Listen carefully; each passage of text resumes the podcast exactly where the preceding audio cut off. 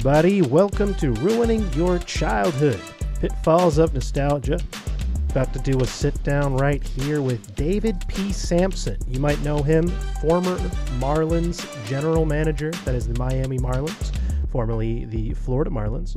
He also worked with the Montreal Expos before that. And David has a podcast, Nothing Personal, with David Samson. You can find him all over social media at David P. Samson, and you should make sure to check him out. We're about to have a nice, good old sit down with the man himself.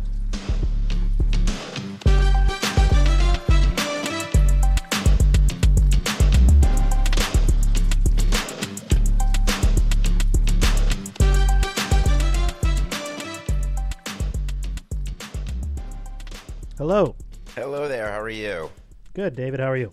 Good. Glad we got connected. All right. How how's the day been? It's all right. Thank you. Of course. Yeah. I uh, I listened to your your your NPDS this morning. Oh, thank you. Nice Yes. throwback hat. I like it.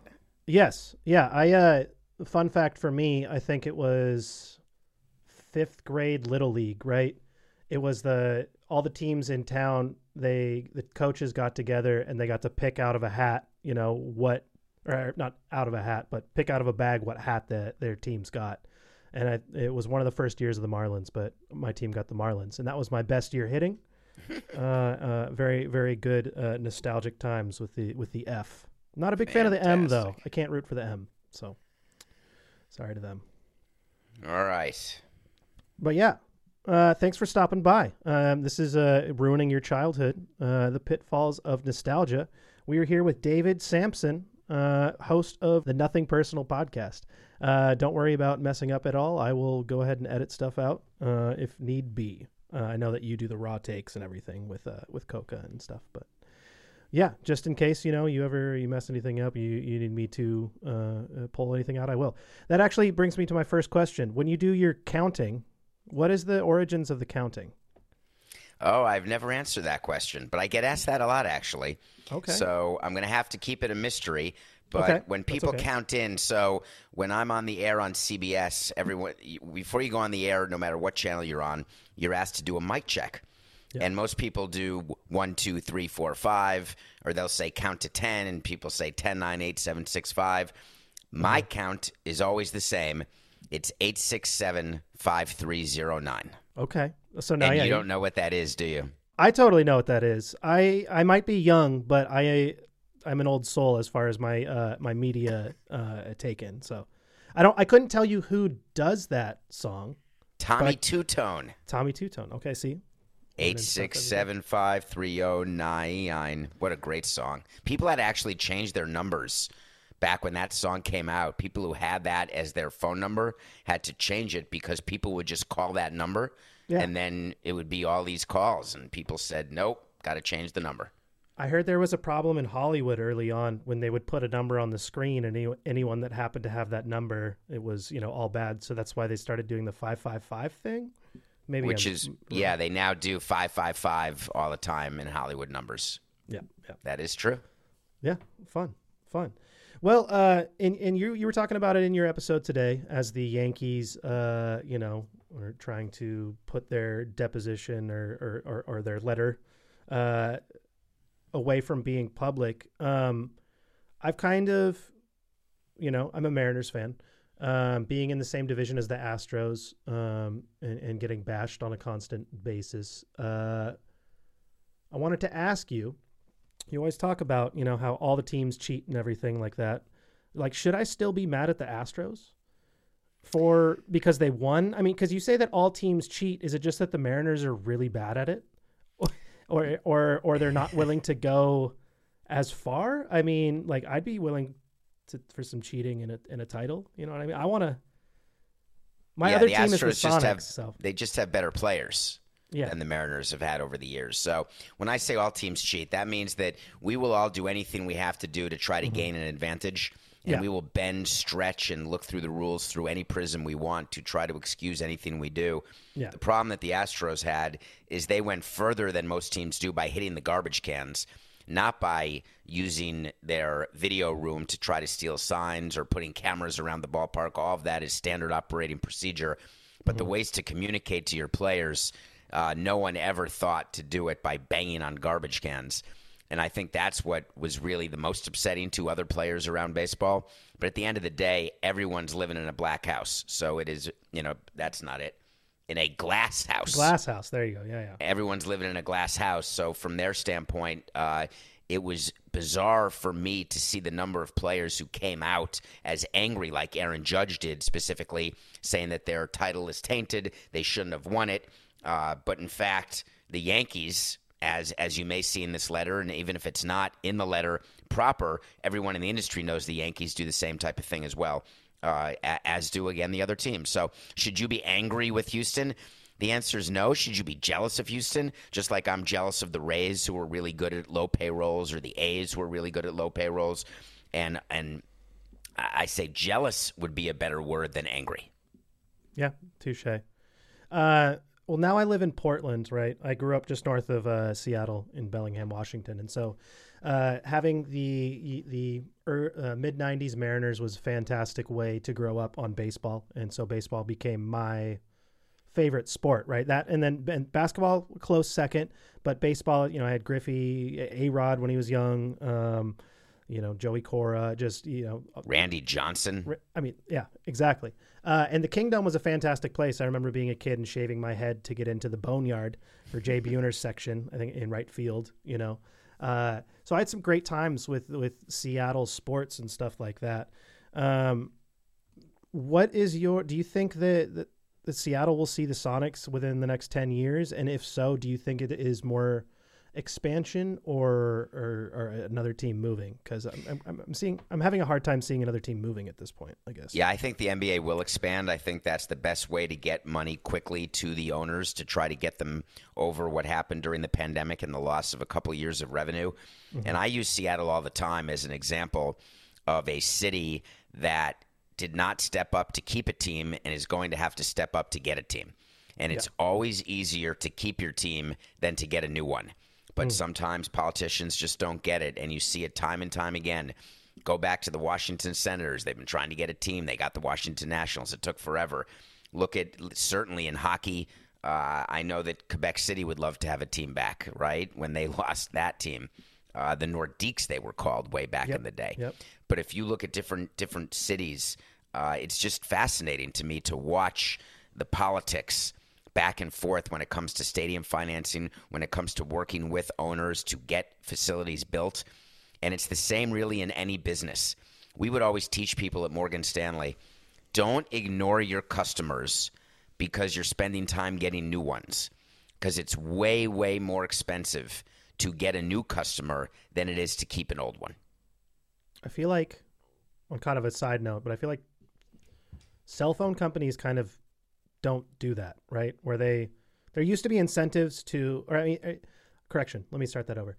Cell phone companies seem to give no incentive to be a reoccurring customer. For the longest time, it was always about you know switch to a new provider, get the new contract, you'll get the deal. Same thing with uh, you know um, Comcast and stuff like that. You know, mm-hmm. six months goes by and then all of a sudden you're you know you're back up and then you just switch to the other provider and you just keep doing it back and forth. And it's annoying but that's the way you save money it seems like so. Yeah i've always had an issue but i think that the biggest difference there is the ease in which you can go from T-Mobile to AT&T to Sprint and then back and then that's forth. True, yeah. It's way easier than than getting a client, let's say, to invest $10 million with you or to get someone to switch from Pepsi to Coke or to get someone uh, to get a new sports team to replace the team you lost. So mm-hmm. I think cable companies and and cell phone companies, it's really so much easier to deal with customers and customer turnover than it is in other businesses totally, totally.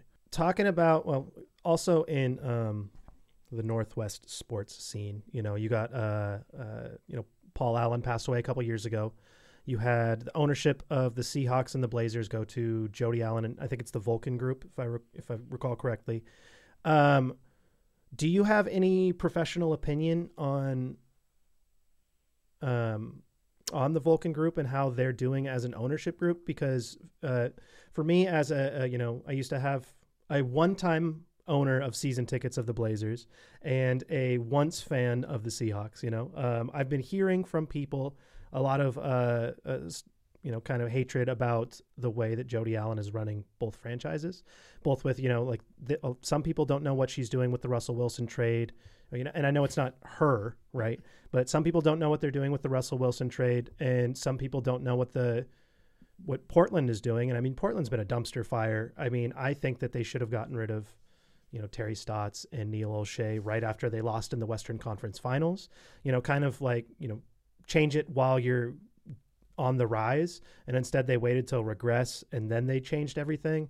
Hired Chauncey Billups. That was the whole PR, you know, uh, uh, uh, uh, blow up from that. They fire uh, their general manager halfway through the season. Now you have a lame duck coach and then they get rid of all of their roster for questionable assets.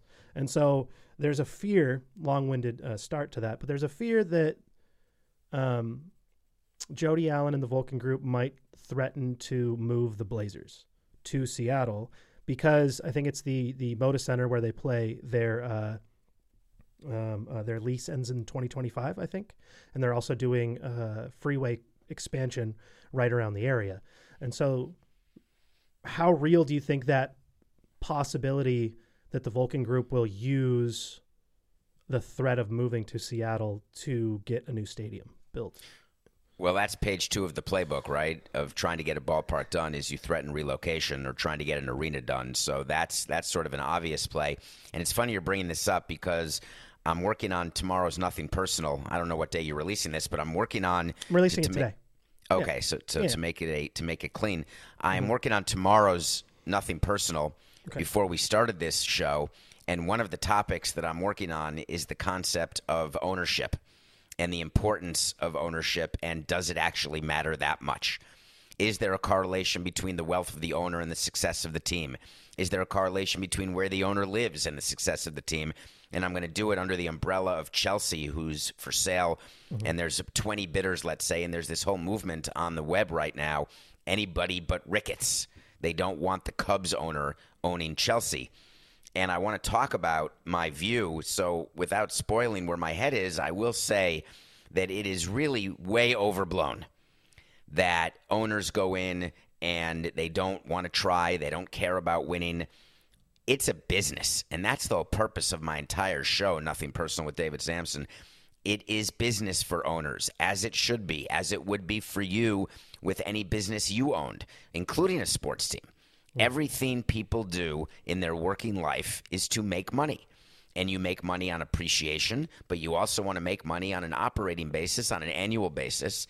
And to own a sports team and to go through the aggravation of losing games and knowing that you've got an overwhelming chance of having a failed season every season because to owners like to fans there's either a ring or there's losing that's it right it doesn't feel good to lose in the first round of the playoffs it oh, doesn't oh, yeah. feel good to lose in the finals it doesn't feel good to miss the playoffs the only thing that feels good is winning the championship and then the next day you want to win another one and every owner i've never met an owner who said to me, you know, as far as I'm concerned, I'm happy to lose.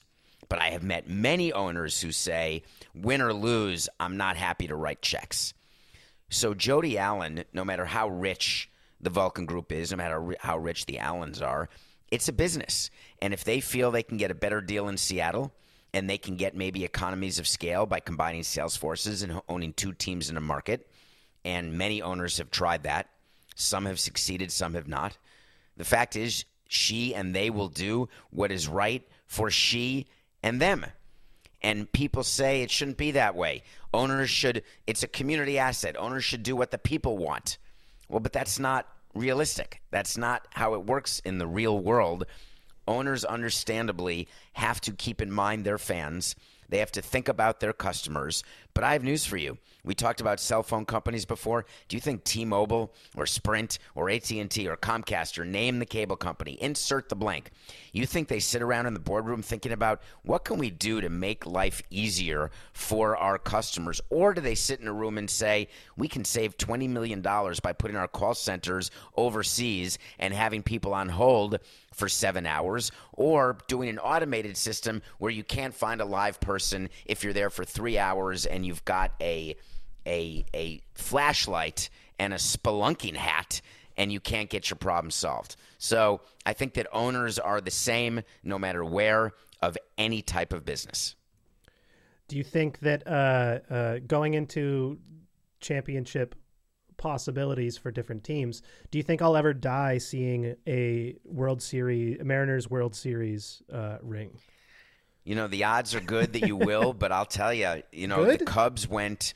I guess the Cubs, what did they go? 100 years, something like that? And there's teams like the Brewers have never won, and they've been around for, is it almost 50 years now? Or the Yeah, Mariners have Mariners been around? have been around since about 50 years now, and we've never even been to a World Series. We Right. haven't been to the we haven't been to the playoffs since 2001. That I know Like, you have the longest stretch, but no World Series. There's a bunch of franchises that have not won a Super Bowl or a World Mm-hmm, Series or an NBA. I mean, the Knicks last won a championship in 73.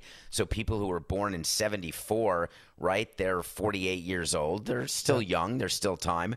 So I would say you've got plenty of time, but I would look both ways before crossing the street. I'm not putting any eggs in that basket, and and that's that's kind of how that works. I mean, for me, the the at least you know we had the '90s runs, but uh, and we always got into the playoffs. I felt like, and we always went up against Cleveland or New York, and always got hit. You know, it was one of those two where they were the Mariners killers, and so I've always been anti-Yankee for the longest time, just because the pinstripes were just always coming up and, and ruining my dreams. Think about how the Twins feel. Oh yeah, The Twins have lost to the Yankees every year. Think about how I felt as a huge Knick fan losing to the Bulls every year and finally getting my chance in 94 and then losing to the Rockets. It's uh, there always seems to be that team. And I'd always be jealous of, you know, my friends who lived in Boston who had the Patriots win all those Super Bowls or the Lakers or the Celtics if you're in LA or Detroit or Chicago. My friends, when I went to Wisconsin, I had friends who were huge Bulls fans who grew up in Chicago, and they just knew w- winning. And I would have traded anything just to get one title. And that's what always makes me smile about Marlins fans when they're all angry with me because I suck so badly and our team lost so much. Well, we won a damn World Series, I- and the franchise has won two of them since 1997. How many franchises have won two World Series in the last two or more World Series in the last 25 years? How many baseball teams would you guess? I'm gonna say, well, you got the Marlins, you got the Red Sox, you got the. I mean, did the Yankees win in ninety in ninety They won and 98, 99, 2000, and 09. Yeah. Oh yeah. Then they went 09. and then So you've got Yankees, you've got Red Sox, you've got Cardinals? Marlins, you've got Cardinals, you've got the San Francisco Giants. oh, that's right. Yep. yep. I, I mean, technically, my family's from the Bay Area. I should know that. I remember. Those So titles. I'm counting five. Are we right? Yankees, Giants, not the Dodgers, the Giants, believe it or not. Yankees, Giants, Marlins, Cardinals, Red Sox. F- only five out of 30 teams have won more than one World Series in the last 25 years. and yet those guys on Le Batard just give you so much shit, and all the all the you're you're the devil incarnate when you go down to Indeed to, I am. to Miami. Indeed, I am. But I'll I- take I- I'll take the devil for a title. I mean, in my lifetime, I think that. I mean, I get so excited just seeing the runs at the end of the season for the Mariners to get the final wild card spot. You know what I mean? That's been the most excitement I've had in the last twenty years. It's just like, oh, we almost got it, and then Oakland just like they do the the Mutombo. Well, now that there's expanded playoffs, maybe the Mariners have a chance. I like their team, and once you get to the playoffs, you really have to have you have to be hot. You have to get two out RBIs that you don't expect. You have to have pitchers pitching big innings that you don't expect. You have to get out of tight jams and get a double play ground ball that you don't expect. Maybe take advantage of an error. You need a lot of things to go right to go ahead and win a World Series. Just think about the dynasties that were supposed to happen recently. I recall when the Cubs won in 16 the thought was, well, that's it. They're going to win a bunch of World Series. Mm-hmm. Well, that whole team is gone and they won one. When the Nationals won in 19 with that rotation, the thought was when you've got Scherzer and Strasburg and Corbin, then they signed the greatest free agent ever who ended up not being good for the Nationals. Juan Soto, et cetera, they have one title, and now they're they may even finish behind the Marlins this year. It is really hard to repeat. No one's done that since the Yankees in two- 98, 99, 2000. It's really hard just to win, two. So, what the Giants did, winning every other year for that stretch, what the Red Sox have done, people who complain, this makes me crazy. Now that we're on it, a little detour. People in Boston complain about John Henry as an owner. And I'm no huge John Henry fan, but that's because I know him and have had to negotiate with him and deal with him and watch him work. But the reality is, as a Red Sox fan, there is no more successful owner than John Henry as a Red Sox. Now, occasionally they finish in last place, but guess what? They've won multiple World Series. I don't know how you could do anything but genuflect in his general direction. Yeah, uh, I would take getting to a World Series at this point and losing. You know what I mean? So, uh, I, yeah, it's always.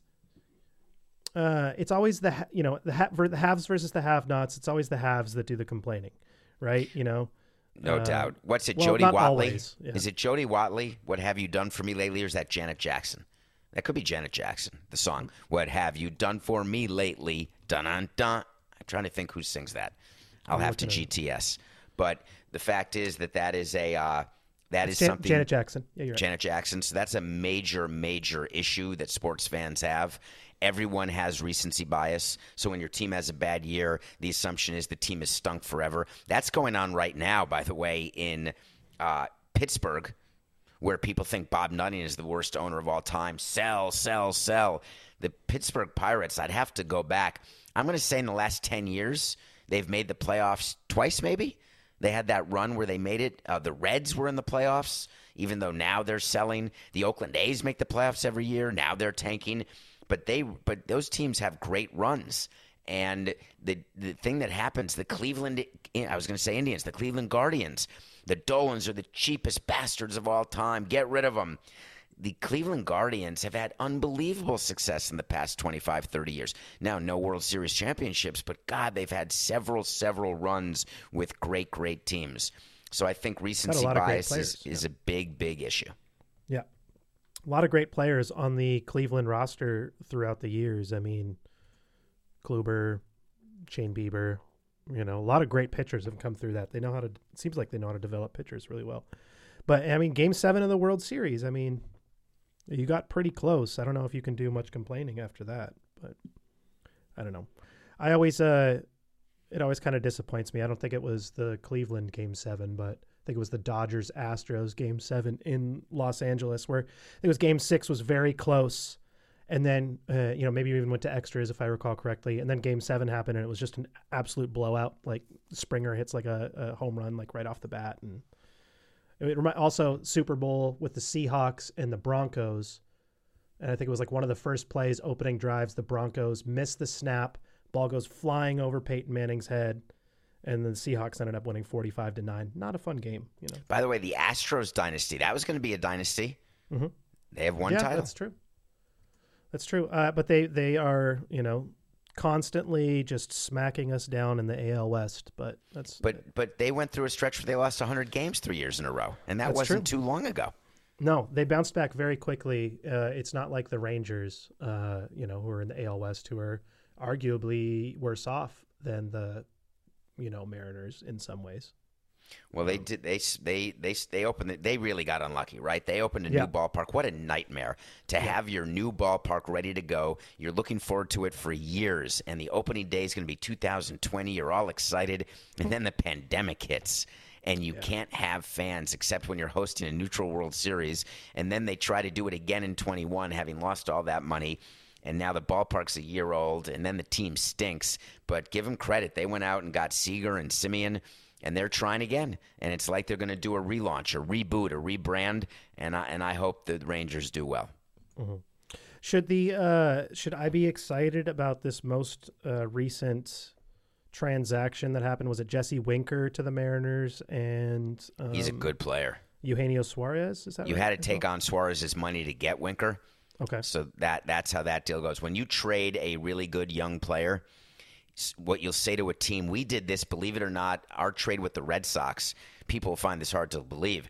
When we the Red Sox wanted Josh Beckett only back in 2000 and whenever it was 2005, the offseason of 2005. After that season, when we couldn't repeat as champions as much as we tried for the next two years, and we said Beckett's in play, but you got to take Mike Lowell because Mike Lowell was signed to a huge contract and he was not performing, and we thought he was done.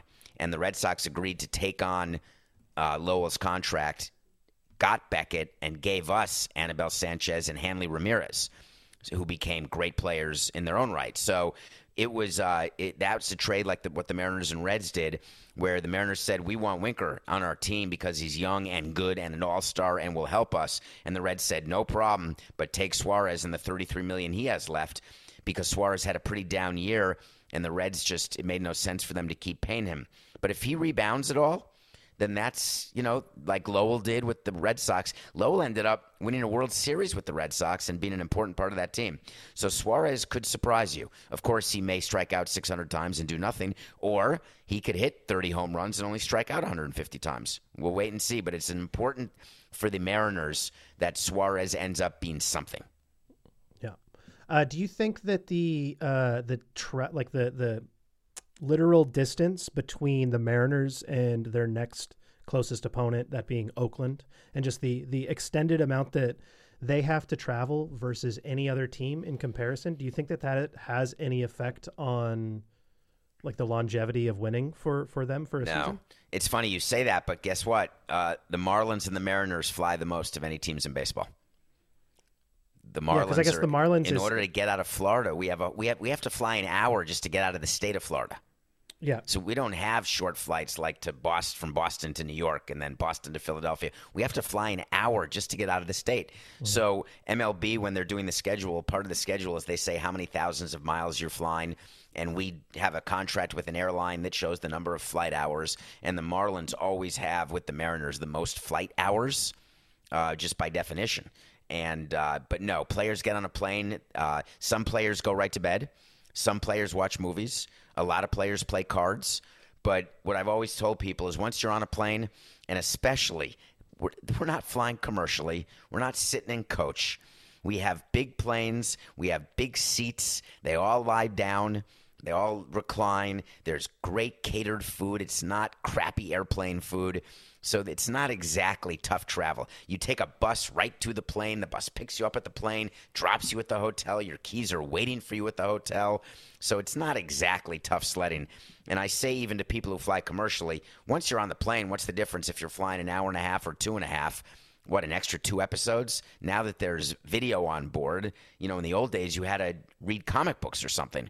Now there's so much to do to entertain yourself. So, no, the players do not get impacted. Players don't care about time changes. That's also very overblown. Oh my God, we're flying to the West Coast. We're exhausted. We have jet lag. Players land and they go out, they party, and then they play, no matter where they are. Do you think that the the MLB is looking in towards expansion at all, or do you think that? Well, that I, am sure you've heard uh, of the MLB to PDX uh, you know marketing campaign. I think Russell Wilson actually jumped on board with it for a little while. The whole campaign of trying to get a, an MLB team to Portland. Um, do you think that that is possible? Do you think that, and if it is, do you think it's more relocation or the MLB expansion? And if that would happen, so we started talking about. I was on a committee called the competition committee when I was president of the Marlins, and one of the big things we talked about, both on that and the strategic planning committee, was expansion. And MLB will have 32 teams in the next 10 years. It and there'll sense. be an extra team on the West Coast, there'll be an extra team on the East Coast. That'll be 16 teams in every in the American League and in the National League, so you don't have to play interleague games. Although now they're going to an unbalanced uh, schedule again, sort of, where every team gets to play every team starting next year, which is really cool. So you don't have to wait, you know, eight years to see Mike Trout. You're going to see him every other year at your ballpark. That's very good for marketing.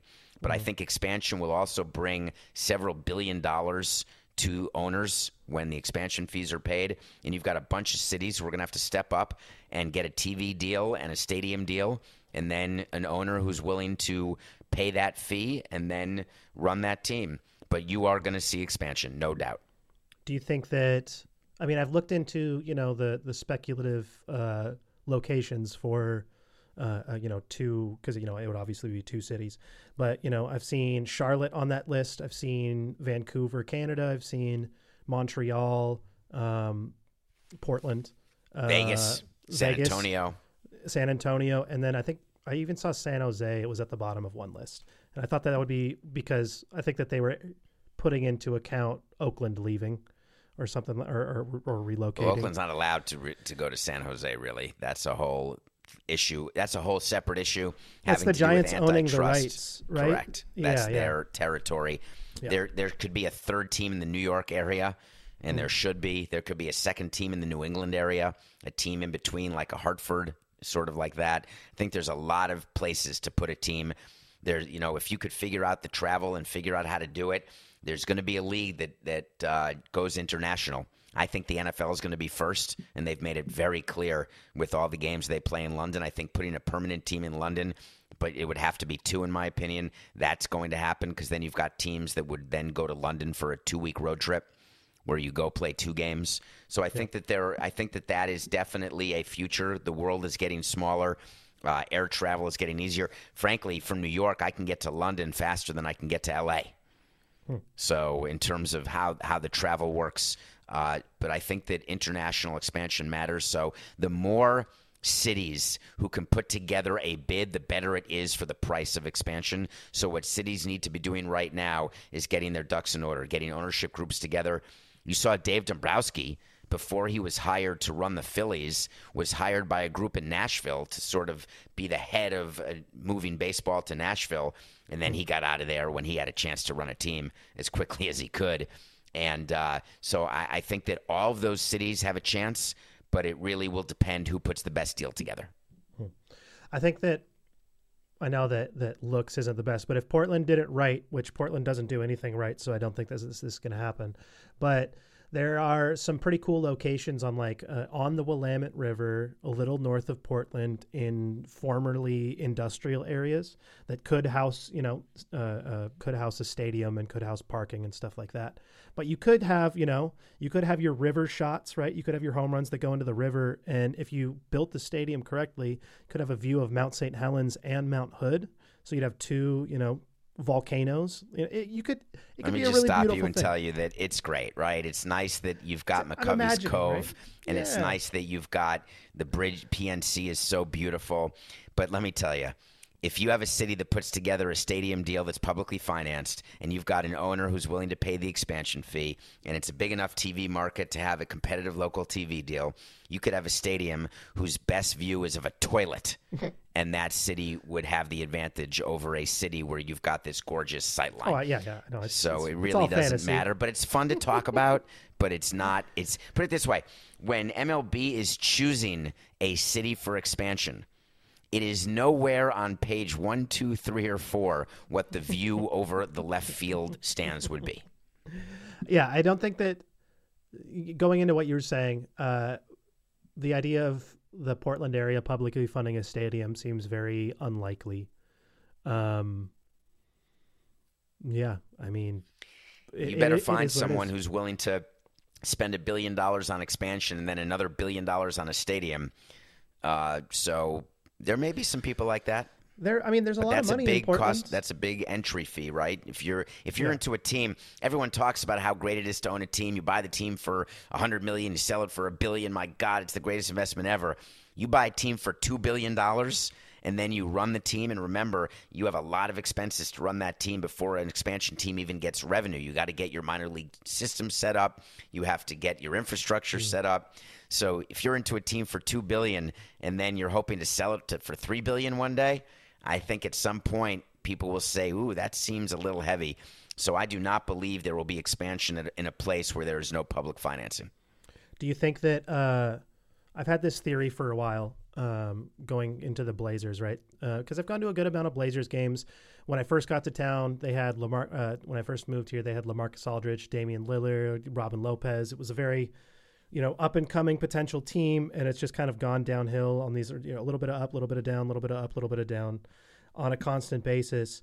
Do you think that um, the fact that Portland's only, you know, entertainment competition is the the soccer team, you know, the Thorns and the Timbers, do you think that they skimp as far as like some of the the enter- entertainment or uh, you know, uh, uh, charge a little more just because they're like kind of the only entertainment in town?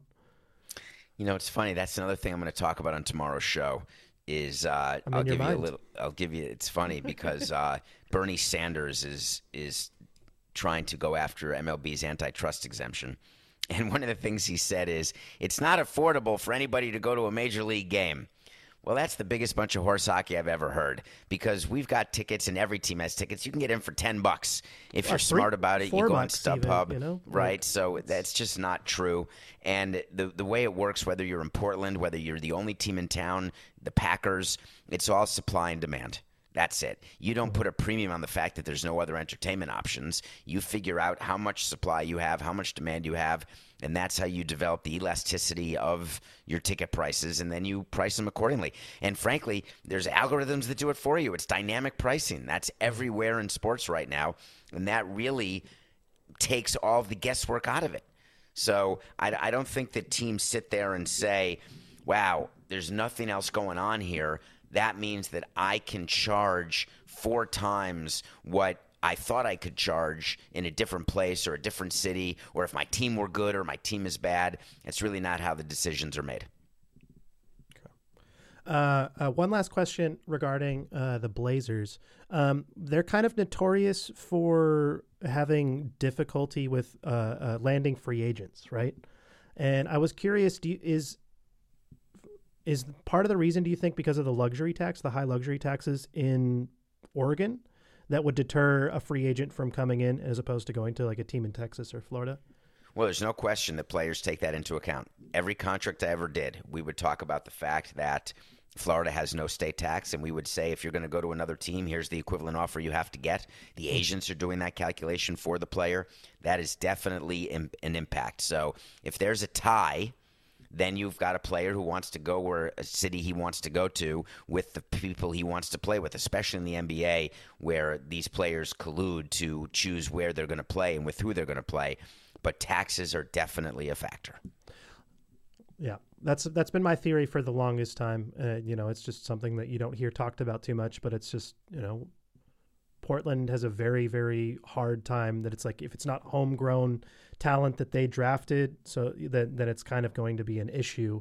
They're only got you know I think Carmelo Anthony uh, just a couple years ago was like one of the biggest free ag- free agents that they've landed in their their franchise history, as well as like you know Wes Matthews coming over a bunch of years back, but yeah, they just they have a, a big issue with it, and so that's something I was thinking about.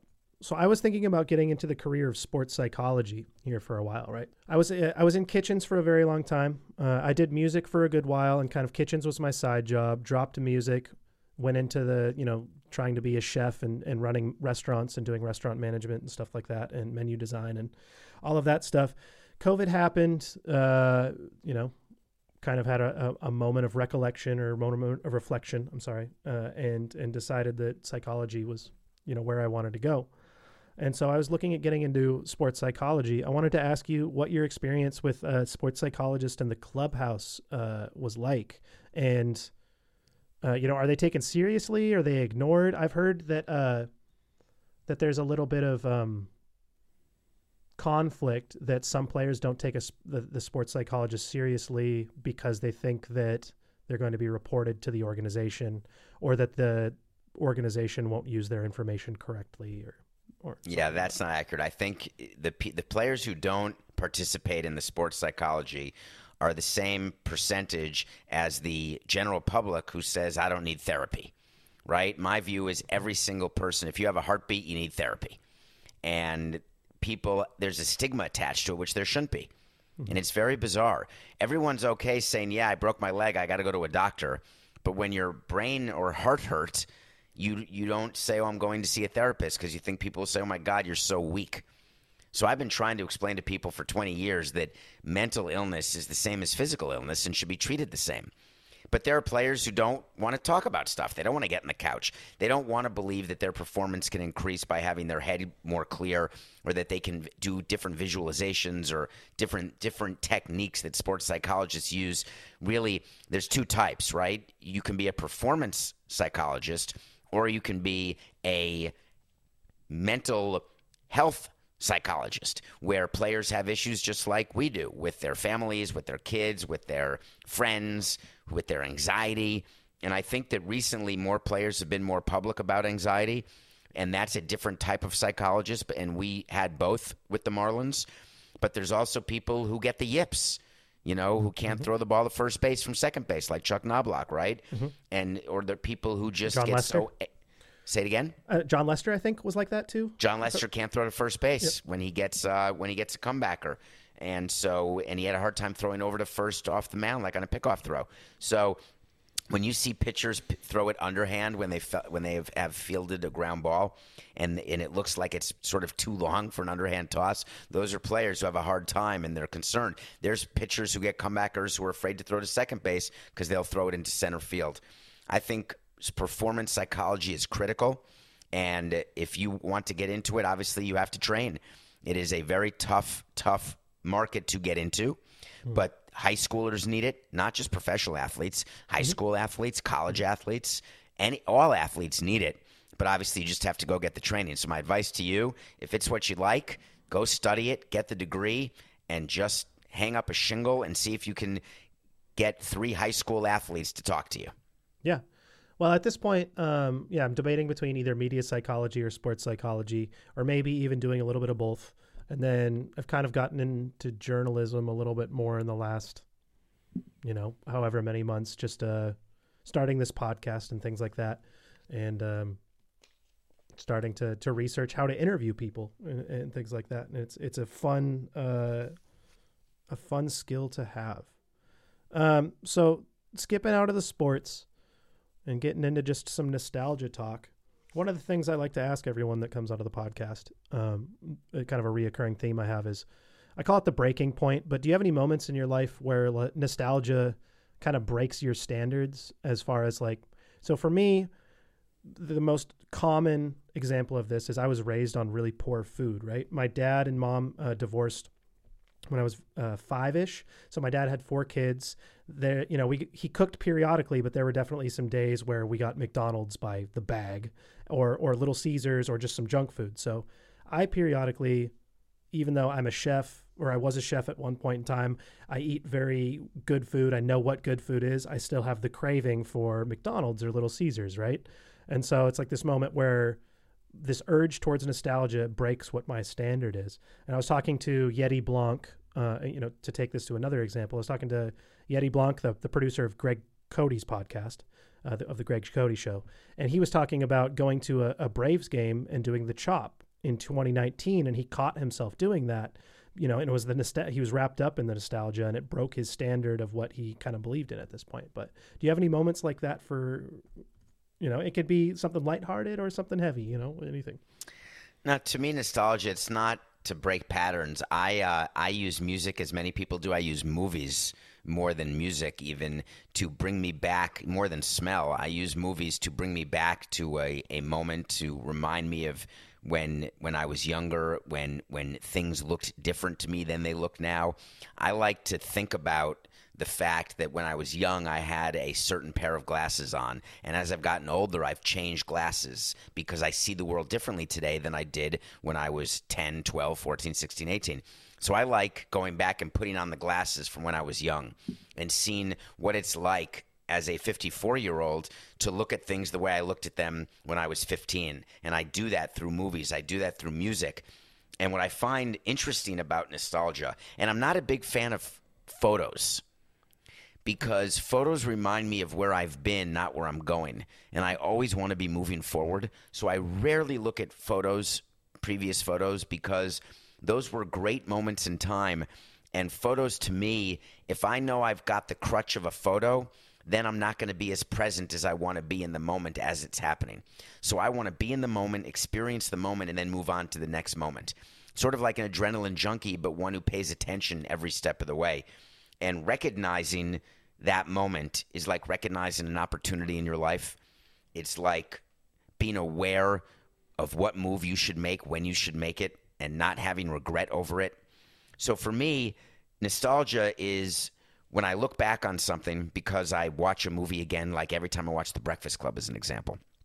I will Great think movie. about how I looked at the Breakfast Club, what it did to me as a teenager when I watched it, versus now looking back and saying, my God, how could you have let that impact you so much, that movie, where you wanted so badly to be the one who got Molly Ringwald, or you wanted so badly not to be Anthony Michael Hall or Ally Sheedy. You wanted to be cool. It mattered what people thought about you.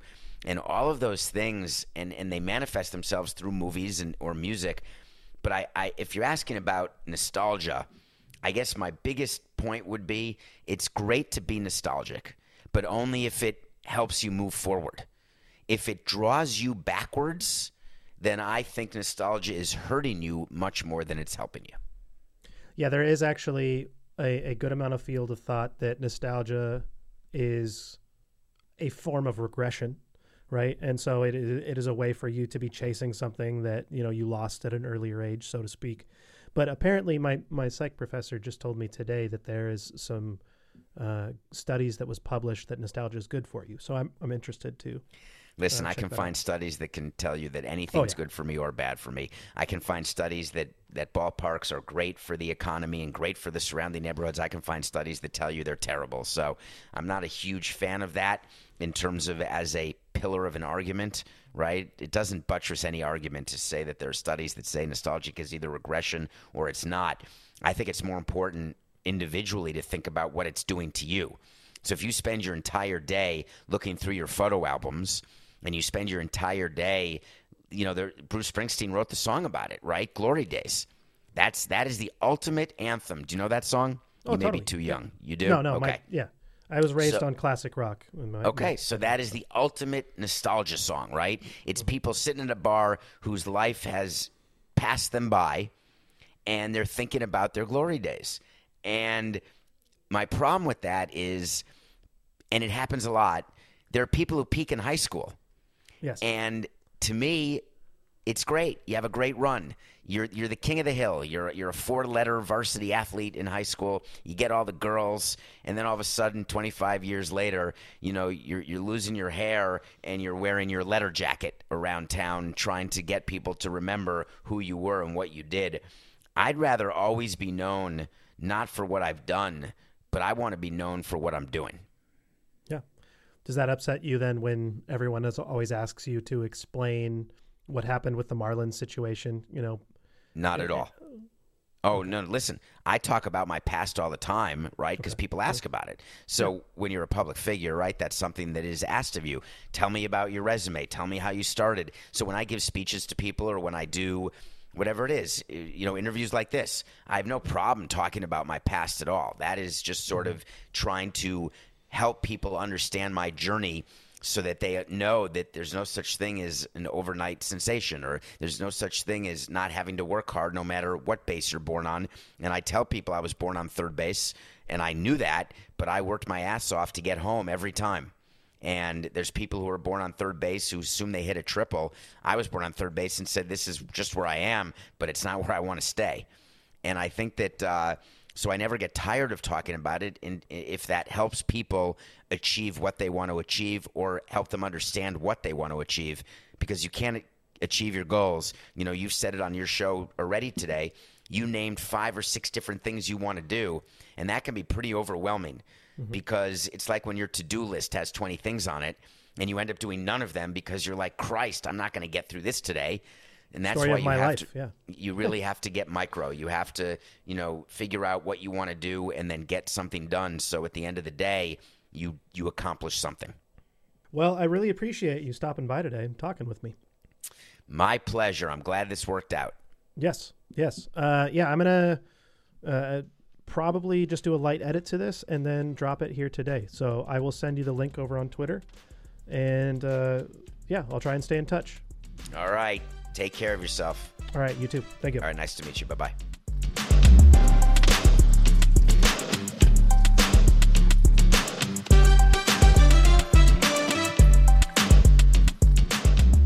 Once again, I want to thank you for stopping by and checking out Ruining Your Childhood The Pitfalls of Nostalgia. I want to thank David Samson for stopping by today. He's a very busy man, very busy schedule, and it is a true honor to have him stop by.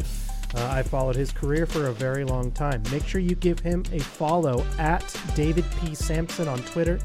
Uh, make sure you follow his YouTube, the Nothing Personal YouTube channel, and really give uh, you know give a listen to what he's got to say. He has a really really good perspective, uh, a, a somewhat brash perspective, some people could say, or maybe not brash, but uh, unabashed. I think would be a good way to put it. You know, make sure you give him a follow and check out his podcast, the Nothing Personal Podcast, cast with David Samson. Uh, once again, follow him at David P. Samson. I want to ask y'all to give us a rate, review, and subscription wherever you are checking out your podcasts, whether that's Apple, Stitcher, Google Podcasts, Amazon Podcasts, Spotify. Um, we are trying to build up in this world. It really helps us out. Uh, give us a DM, shoot us some feedback. Tell us you love or hate the podcast. You got something to say, we're here. Thanks for stopping by. We got you coming in hot next week. Thanks again.